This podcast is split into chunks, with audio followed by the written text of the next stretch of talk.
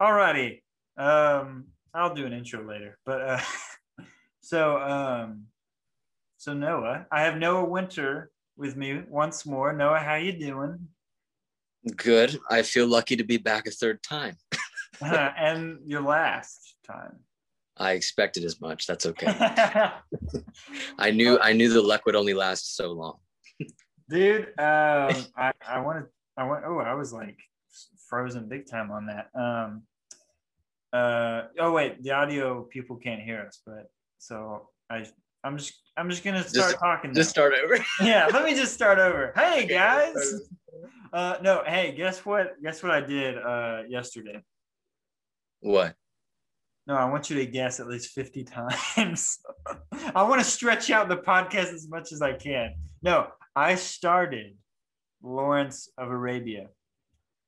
Emphasis on started, because I'm pretty sure it's impossible to finish it in one sitting. Dude, oh my gosh. Like, I really tried. I just couldn't. Um, yeah. I got. I watched two hours of it, and it's a four-hour film, so I had two hours left, and I was like, I can't. I got too much stuff to do. it was, no, I was, just, go ahead, please. I was going to say I was really yeah. enjoying it. It's just a very dense, very, um, what's the word I'm looking for? It's almost kind of like two thousand one A Space Odyssey. Like that's a that's a really good comparison, I'd say. Yeah. It really it does those wide shots, and you're just like, mm-hmm. okay, they're going to cut now. Okay, they're gonna cut now, and then five minutes pass. They're still in the same shot. You're yeah. like, okay, they're not cutting ever. Would it? Would you say that it almost felt to you like you were watching a scripted documentary? Very much so. Yes. Yes. Like somehow they literally made it so realistic that it almost got to the point where you really feel like you're living through this with them, and you're also living through all the kind of slow parts in between the cool parts. I mean, you're you're you are there for every step they take across the room. Dude, yes, you really are. Like, I'm so glad I started it, because yesterday here in uh, Huntsville, Alabama, uh, we got some tornado warnings. So I was like, well, if I'm gonna die, I need to at least watch a great classic film. And it was either Lawrence of Arabia or Gone with the Wind. And I'm gonna be honest with you. I know Gone Gone with the Wind is like considered like one of like the greatest films of all time, and won a bunch of Oscars. Yeah. But there's something inside of me that just does not want to like watch it. I own it. I'm looking right at it. I think it moved when I just said that, but I have like no desire to watch that film at all. But um, I'm going to eventually, but I was like, Lawrence of Arabia time. I'm yeah. going to watch the whole thing in one sitting. And then two hours passed, and I was like, nope, I'm going to take a nap instead. No, I mean, I feel like they really wanted you to feel probably what those actual people felt like in real life, walking across the desert with no idea what they were doing there. Such a beautiful film, and I cannot even it's, I don't even want to imagine how hot it was filming. I, absolutely it is. That's the thing, like it's so huge and so beautiful that like you don't feel like you're watching a film. You feel like you're just kind of living through someone's life, which means, you know, even if you're like looking at a site like that in real life, eventually, you know, you look at something else, like, or like kind of look at something different. Look at that film. It's just like, they want you to experience everything yes. for the full time that they can make you experience it for. You're absolutely right. Like, um, I, man, I wish I had time to watch it tonight, but I promise you I'll finish it the next time we do one of these things. Um, it's almost like Kubrick loves to do that, like with the stuff. Like I said, two thousand one, like he also kind of does that a lot within Barry Lyndon, where he really lets you soak up the environment. And like, you really do feel like you're there in that time period, um, mm-hmm. at least for, you know, the certain runtime. It's not like, you know, you have to be checked into a mental hospital because afterwards, you're like, all right, uh, yeah, I'm in, I'm in the eighteen hundreds now, or I, or uh, whatever Lawrence of Arabia. But I really enjoy it. I love it. Also, spoiler alert: if you haven't seen this film that was shot, came out in the early sixties, I love the way they opened it with the death of T. E. Lawrence. Uh, by the way, that's not really a spoiler. Like T. E. Lawrence, but people should know he's dead by now. But I love, I love how they open with that. Thank you. How, Thank you for clarifying. So like, I was just blown away that that's how he died. I was just like, wait, he just died in some like random motorcycle accident that like yeah. any other like if you put Tom Cruise in that incident, like he's surviving that like in any other mm-hmm. movie. So I just love how like they're just like, yeah, he died in this way, and you know, this is how the story begins. I thought that was a really unique way to uh, approach the film. But moving past Lawrence of Arabia, I know you had some questions, or is there are there is there anything that you watched this week that you want to share about before you get into those questions? Well, actually, the questions related into something that I had watched, and funny enough, the thing I had watched also relates to sort of this like larger than life figure like Lawrence of Arabia. Mm-hmm. Um, and it's a person who's living right now, and it kind of larger than life just in terms of what they do. Oh, is it me? Uh, you watched my movie? So it is you, and that's why obviously I want to ask you. But no, to be fair, there's the person I want to mention, and then it ties into questions kind of about your story and things you've told me about your sort of journey. So I guess this will be a little bit of story time exchange. Well, I love um, talking about myself, listeners, so this is going to be amazing. So um, I guess I'll, I'll do kind of, so I came across that uh serve that uh what do you call it uh the the Masterclass programs, yes, where you can kind of like watch different, you know, Masterclass episodes or series from different, you know, influential individuals. Yeah, it's so cool because at first they started out with like just like acting, filmmaking, and now they do like how to play oh my gosh, tennis, how insane. to like ice skate, how to uh cook. It's so cool. Well, and that's one of the reasons why, you know, I love kind of always learning about, you know, film and learning about filmmaking and learning about acting, but I, I never am really one that will seek out a sort of, you know, put together program like that right off the bat. I don't know, I'm, I'm kind of more sort of someone likes to sort of learn experientially, I guess. No, but totally. um, but when I started seeing there were so many different varieties, I don't know about you, but like I love gathering knowledge or perspectives on the film industry through the lens of like other people's stories that don't even relate to the film industry, if that makes sense. Absolutely. Because I feel like, I mean, everything's sort of interconnected, especially when it comes to, you know, storytelling and movie making. And so the guys, the guy whose Masterclass I came across, he's this incredible, uh, you know, National Geographic photographer named Jimmy Chin. And okay. he's also one of the two directors responsible for that movie Free Solo that won the Oscar, uh, I guess it was last year was, or year before last, the, the one about one? the guy that climbed the mountain yes. without any ropes. And so I have the mountain, I mean, the, the movie about the guy climbing the mountain, totally fascinated. But you own the whole mountain now? Wow. The mountain fascinated me too. That's why. Yeah. and um, and the sound, I'm like listening to this guy's story, and it was amazing because though he sort of is in the film industry now because of that film, he wasn't before. He was kind of just like an adventure photographer. And um, when he was telling his story on the Masterclass, I was like, this is so fascinating because it reminded me of kind of like stuff I've experienced. It reminded me of stuff you've experienced and just stories I've heard about from people in the film industry about taking like very unorthodox paths to wind up in the film industry. Um, and basically for him, he basically said that, you know, after he graduated college, his his parents, you know, expected the usual. They were like a lawyer, doctor, or, you know, uh, scientist. Like those are your those are your choices. And he, he was like, like no, well, I want to climb stuff. It's so climbing a tree.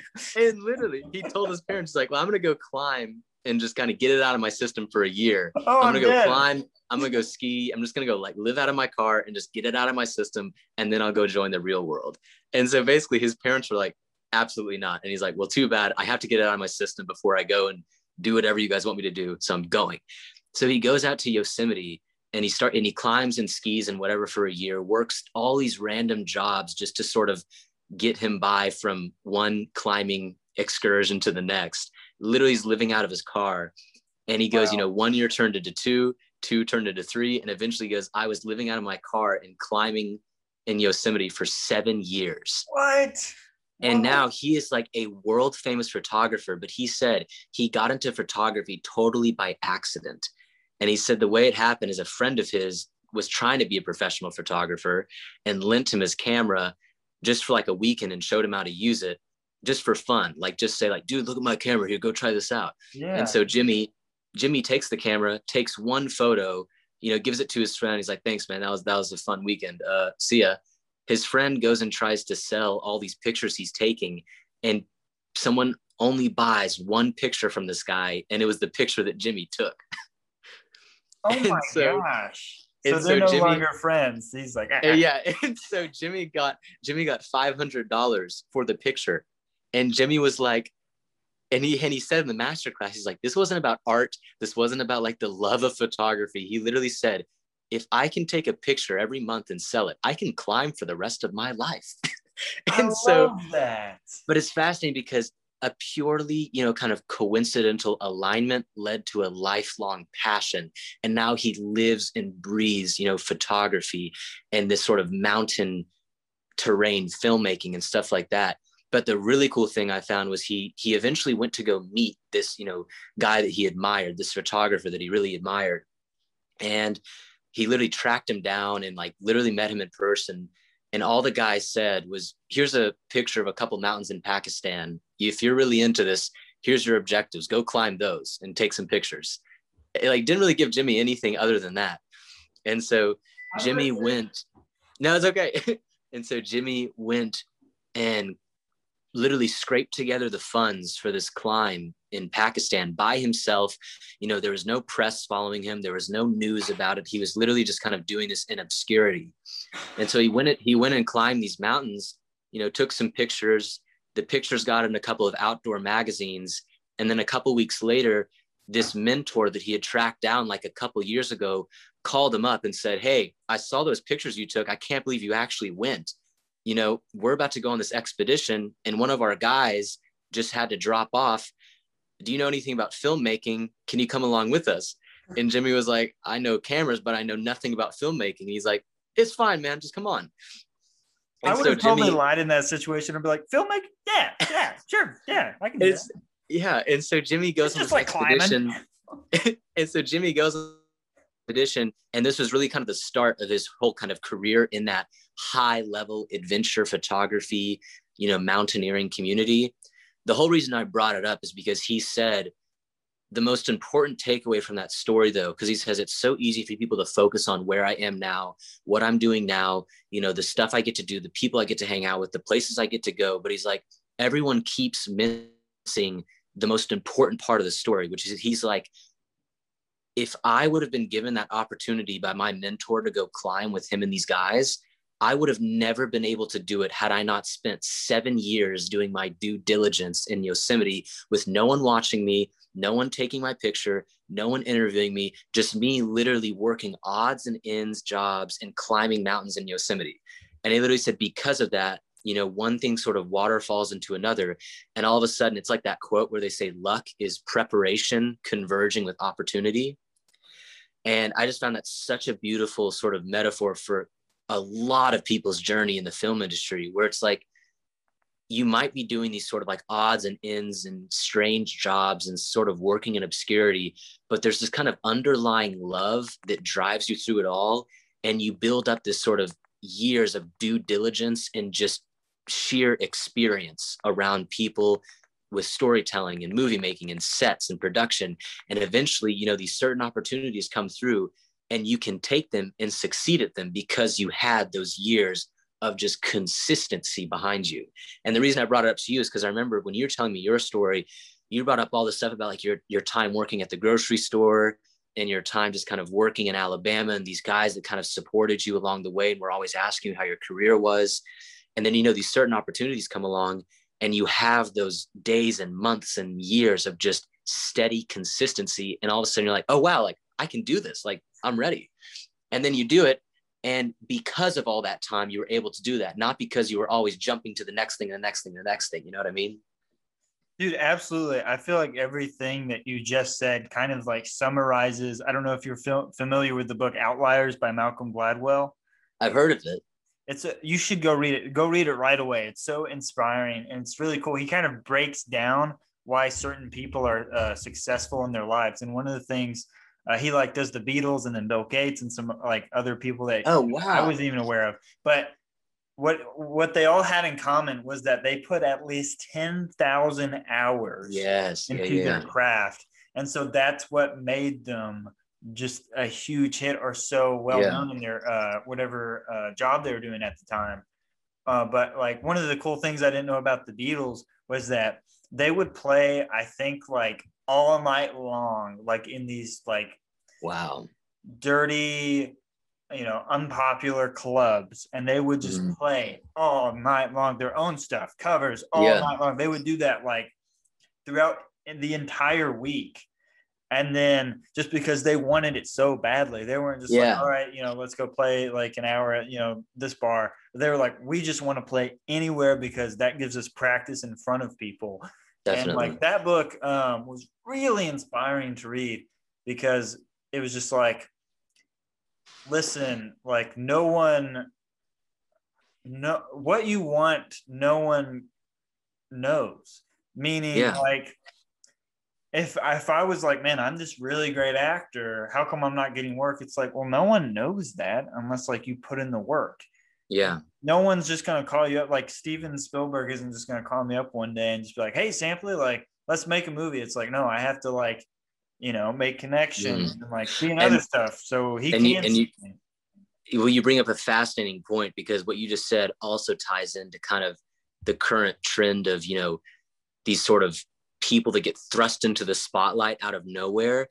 And it's so easy to get, you know, just totally zoned in on these people who get these roles out of nowhere or get these crazy opportunities out of nowhere. And they get all this kind of attention and all this craziness and all this stuff. But it's like, do you want a burst of fame, or do you want longevity and a career? And that's what I've always found a fascination with, is this, there's so much obsession with the sort of the, you know, the moment of just being put in the spotlight like that and being given that opportunity. But so many people, I feel like, are given those moments and they don't have the preparation to back it up. And sure, they might get the fame, they might get, you know, the attention and all the sort of focus on them for however long. But I would be hard pressed to find many people who were thrust into the spotlight like that and ended up having a very steady, consistent career. Yeah, like there's, I feel like there's two different like categories you can put that into. Uh, the, oh, like how come these people are just getting more, like one, or what's the saying, uh, overnight success? I feel like there's yeah. two versions of overnight success. One of them is, wait, why is this guy getting work all of a sudden? I've never heard of him. Well, that's because he's done a hundred student films or short films or whatever that people just have totally. Now he gets his shot. Or you have someone like Jacob, who never acted before and got a chance to go audition for Mud, and he booked it. Mm-hmm. And you could look at that, and he could have been in the position to be like, well, okay, that was cool. Now I'm going to do other stuff or whatever. Or, all right, I'm going to try to be, and he even said in that podcast, like he didn't work for a year, but he wasn't just sitting there waiting. He was trying to figure things out. He Definitely. Got like a manager, and he asked like all the people around him, like what he should do. Like, like kind of what you were saying. You see, sometimes I even watch movies and I'm like, man, this guy gave, or this this guy or woman gave a really great performance. How come they haven't worked on anything else? And it's because they just didn't have the work ethic, because they thought, oh, I, I've done this one thing, now everyone's going to come swarming at me. When in reality, Definitely. That's so rare for that to happen. So like what Definitely. You're saying, yeah, I would much prefer longevity than a burst of fame. Totally. How have they said that? Well, and, and like you said, it's like the two versions of overnight success. You have the overnight success that is unintentional and just comes out of nowhere for someone. And then, then you have the offshoots where you have someone like Jacob who takes that and is like, okay, now I'm going to go build up the foundation to supplement this blessing that I've just been given. Yeah. And then you have other people who are like, oh man, I'm just going to ride this wave. And then all of a sudden you realize that it's, the most important parts of your career are not the moments when you get the thing. It's the moments when you're building up to it and the process that you go through to get to whatever that thing is. Because there's always going to be a new thing. Like there's always going to be the next thing. There's always going to be the next role, the next big film, the next big something. But the one consistent thing is, how are you going to conduct yourself in between those things and during them?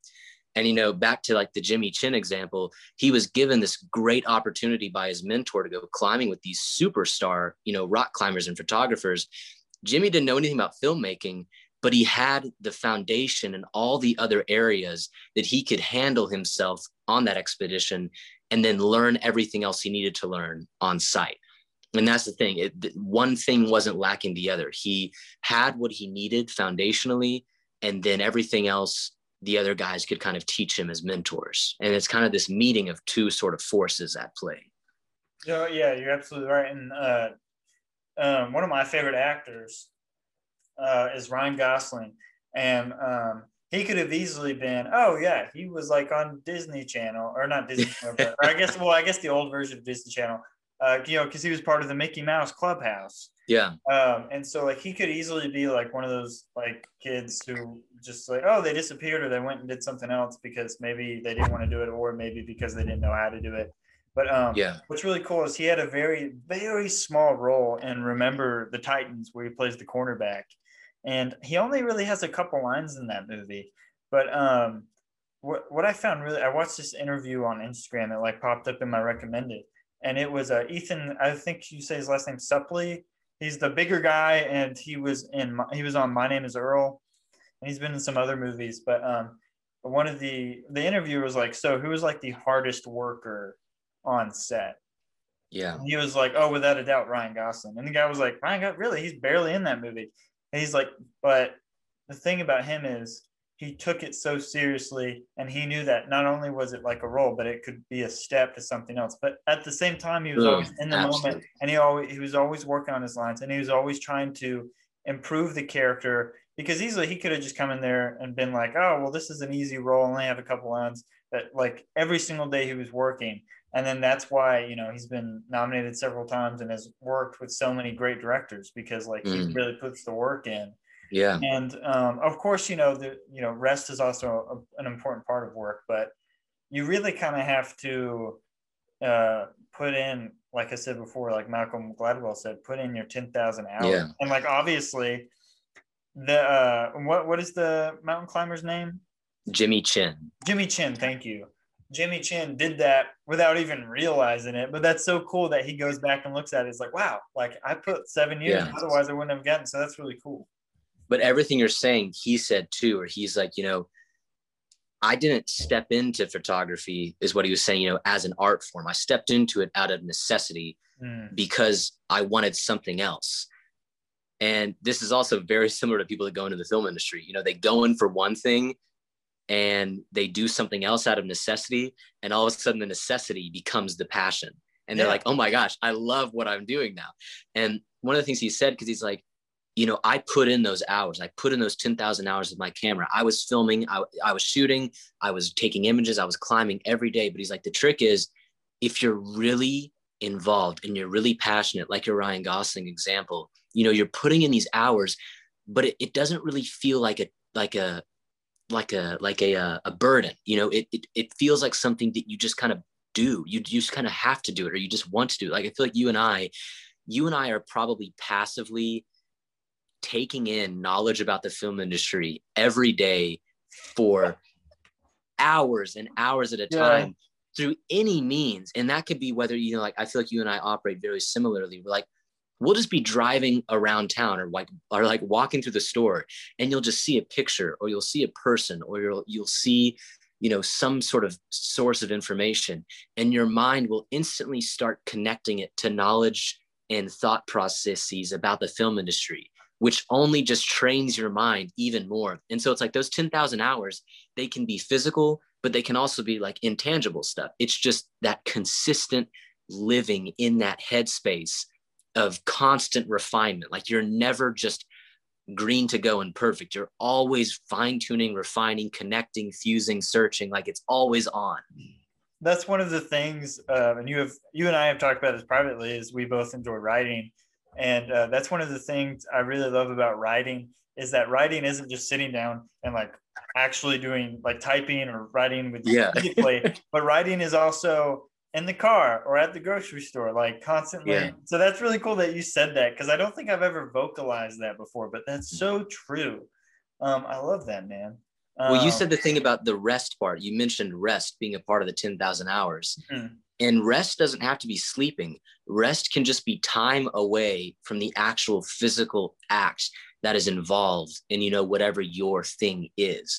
Rest is just the idea of giving your, you know, subconscious time to just work with it and think about it and just fuse it together and all this stuff. Like the Jimmy Chin example, you know, I'm sure that spending all that time alone in Yosemite you have a lot of time to just think about stuff and a lot of time to refine things and fine tune things. And you, then, you know, when the sort of, when the sort of convergence of an opportunity comes, you can take it, even if it feels daunting, you can take it. But then all those years that you spent, you know, refining in your own time is right there with you to back you up as you take that step forward.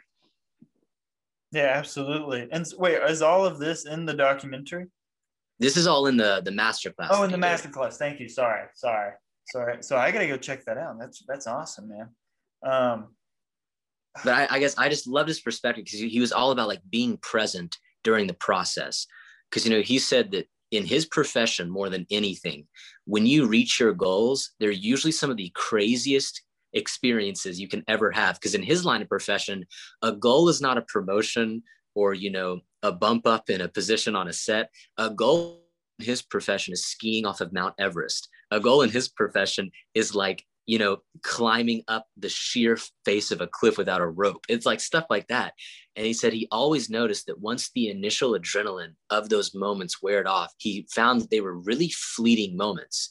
And he really would not feel satisfied. And he would have to go distract himself with the next big thing.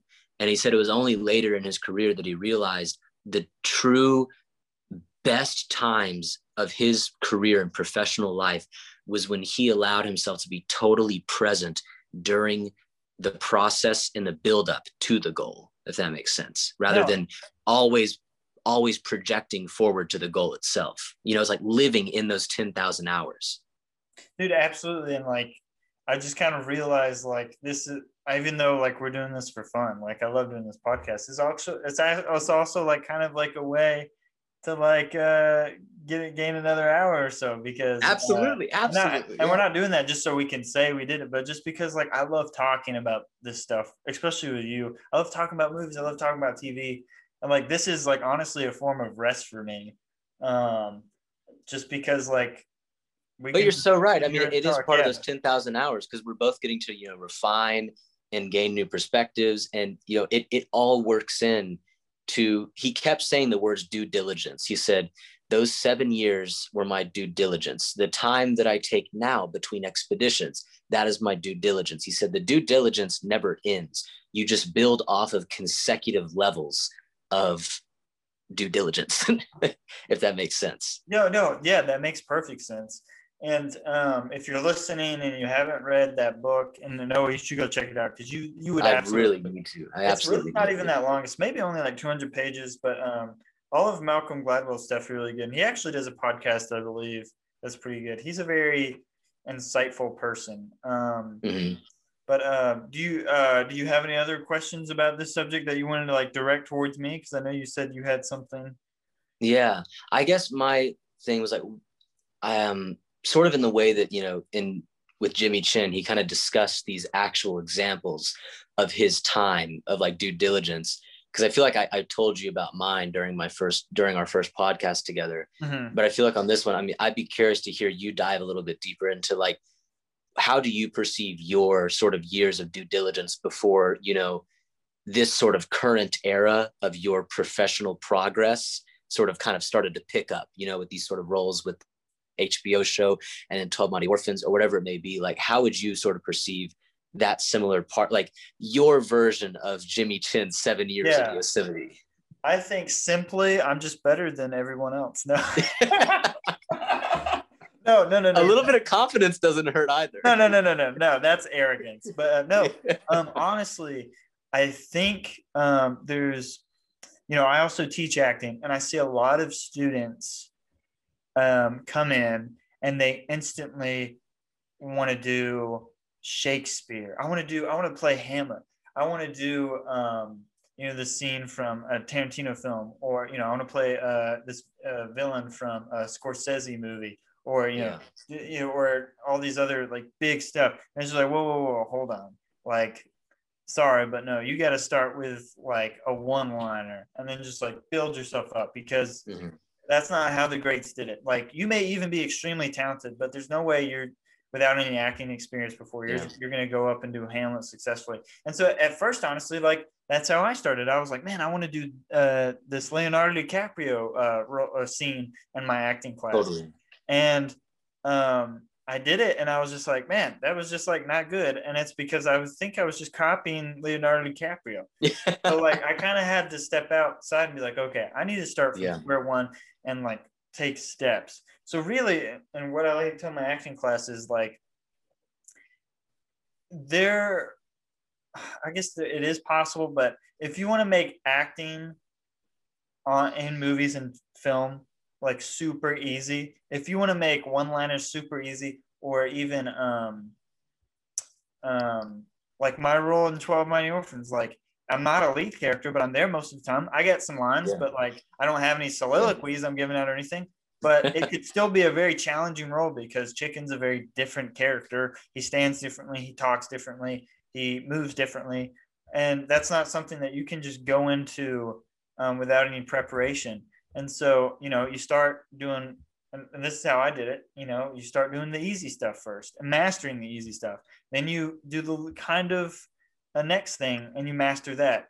And then you get a point. Eventually you then get a point uh, to a point where you're like, all right, let me get my hands on, so, on some Eugene O'Neill or Tennessee Williams, and really understanding, not only performing and acting well, but really understanding it from, um, you know, understanding the themes of the play and really understanding what the screenwriter wrote the play for and what he's trying mm-hmm. to tell the audience. Because if you can't do those really, really, really difficult things, then you're probably going to struggle with the easy stuff. And once yeah. you can really master those, that really hard stuff, like doing all this other stuff is just really easy. Totally. Um, but, um, you know, I've, I've been acting. So the first thing I ever did was extra work. I'll try to keep this brief. I did extra work on a film called Space Warriors, and that shot in the summer of two thousand twelve, and it's two thousand twenty-one. So I've been acting for nine years, because after that, I, I don't really count that experience as acting, but I started taking acting classes after that, because being an extra is not acting. It's just, it's just not. But it's still, it's still that exposure to the world that builds up your familiarity. Exactly. So, but I, uh, because after I did that, I was like, okay, I want to do this. I want to be on set all the time, but I want to have lines. I want to have, you know, I want to have a real role, because being an extra, honestly, I, and you know, some people will, may get offended to this, but like being an extra, you're honestly just kind of a prop. And, you know, Hitchcock said that. And I think a lot of people get, a, you know, it's like, well, you know, they're people, blah, blah. It's just like, yeah, I know, but they just need to be blurs in the background. And that's all I was. But um, so I, re- I wanted to start taking acting classes, and um, acting class is really all just about learning how to fail. Um, really, just like anything in life, learning how to fail, meaning, okay, I failed. How do I then, you know, not do that next time? Uh, so, yeah. you know, I'm still, I'm still definitely in my journey of, um, you know, cause I'm not, I'm not a full-time actor yet. Um, and COVID especially did not help. And I yeah. know a lot of actors that, you know, that it, it did the same thing to them, but um, it's really just putting in work every single day. Like you said, like just absorbing as much information as you can on any given day. But I think it's really easy for me to do that just because I love it so much. Like, yeah. I, I honestly believe that God put me on this earth to do this. And it's like, honestly, kind of a scary thing as well, because sometimes if I'm being just transparent, sometimes I get really frightened because I have nothing to fall back on, because I'm, I don't like anything else. Yeah. Like sometimes, you know, they ask actors like, oh, what would you do if you like weren't an actor? And they're like, oh, I would, you know, go be a librarian, or I'd go, I'd want to be an engineer. Yeah. And I'm just like, it's kind of like all or nothing, honestly. Yeah. Well, but, uh, no, but, but besides doing this, I guess, but this is because honestly, you can make a living doing podcasts, but, um, this is really, this doesn't really feel like a job. And neither does acting really. I just want yeah. to do a job where nothing feels like work, honestly, because every, every, everything else feels. I know there's a very long-winded answer, but I really love to hear myself talk, if you haven't noticed, Noah. That's why, that's why we do podcasts. Exactly. What better place? Um, no, just, one of the things you said in there when you're kind of with the transparency, and not to, you know, make my entire section of this podcast about, you know, Jimmy Chin, but I was just really impacted by this masterclass. It's like, dude, the, get over him. Move on. Uh, in the very first episode, he said something very similar to you, where he said, you know, nothing in sort of the, you know, quote unquote real world worked for me. I just did not fit with it. It just didn't, it just wasn't me. And he said, you know, everybody wanted that of me, but he said, I just genuinely could not perceive myself in those shoes of people that were telling me to do that stuff. Absolutely. And, you know, that's why, that's, that's why I say he just kind of like broke off and just went and just lived on his own in Yosemite, basically. And, um, and, you know, he said that there's a lot of times where, you know, there's this kind of ebbing and flowing of like, one day you really feel that strength of the direction you're in. Mm-hmm. And then the next day you're like, I have no idea what I'm doing. Exactly. And, and, yeah. you know, it's just like on and off. And, you know, the thing he just said is, you know, that consistency every day, even on the smallest level of literally just going outside for him and just clicking the button on his camera, you know, going outside and just putting, you know, Uh, you know, putting a rope up on the mountain, like just the most simple actions. He just said, it's those tiny little steps that even if there's one day where, you know, nothing really happens and nothing really goes on, on a larger sort of more, you know, like, I guess you could say like spiritual or the religious or universal level, those little tiny actions are all adding up, even if you can't see where they're adding up to just yet.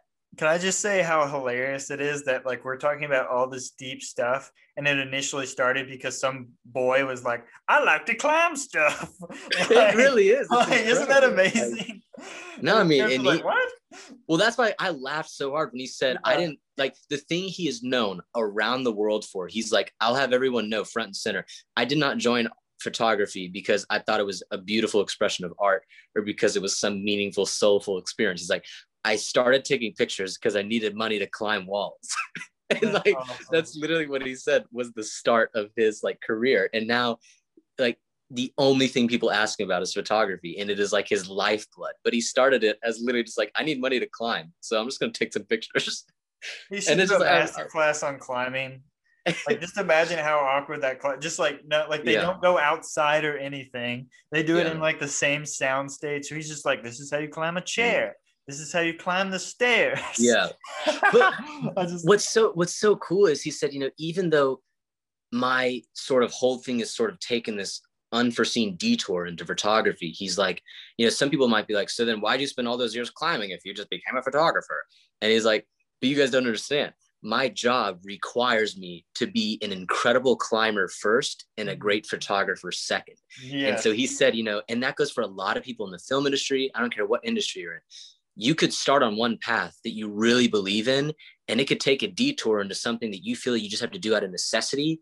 And then all of a sudden, the two of them will kind of loop back around and join into something that fuses both of them.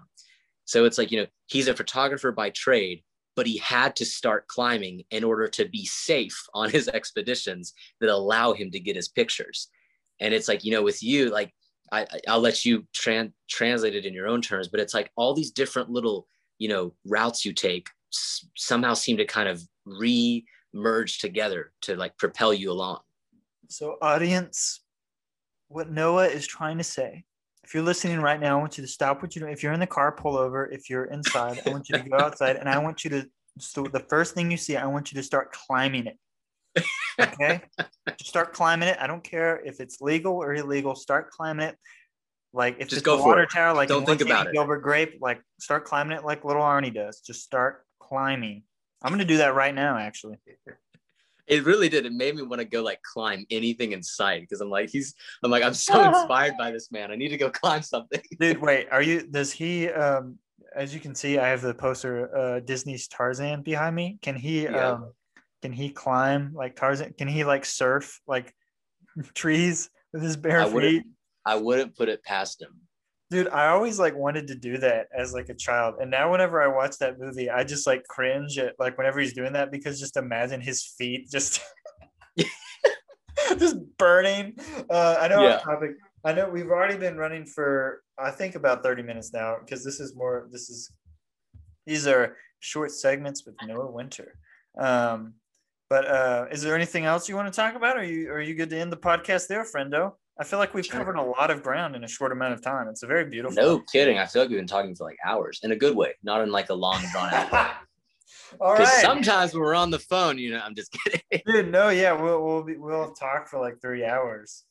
Um, in reality, I just kind of put my phone down and then I walk, like I'll leave the apartment. I'll come back and be like, man, he's still talking. Wow. Dude, Sam, dude, I do, the, I do the same thing to you. I literally mail my phone to a different house and then I, I and I'm then I, I and I'm just still, I'm just still talking about Lawrence of Arabia. I'm like, man, I'll start, I'll start the call at the store, put it in the mailbox addressed to me, and then I'll drive to my house. It'll show up a couple days later, and you're still talking. I'm still talking. Oh, I'm dead, man. Hey, well, uh, uh, let's let's end it right there. Um, and then uh, please tell me I was recording. Oh my god! Oh my god! Okay. I got really scared Good. because you know how we did. Dude, I legit almost had a heart attack because you know how we did. We had or the first one crashed. Yeah, the first one crashed. And then I was like, terrifying. I, I was like, I don't remember hitting record on the second one, but I did. So I'm gonna stop recording now.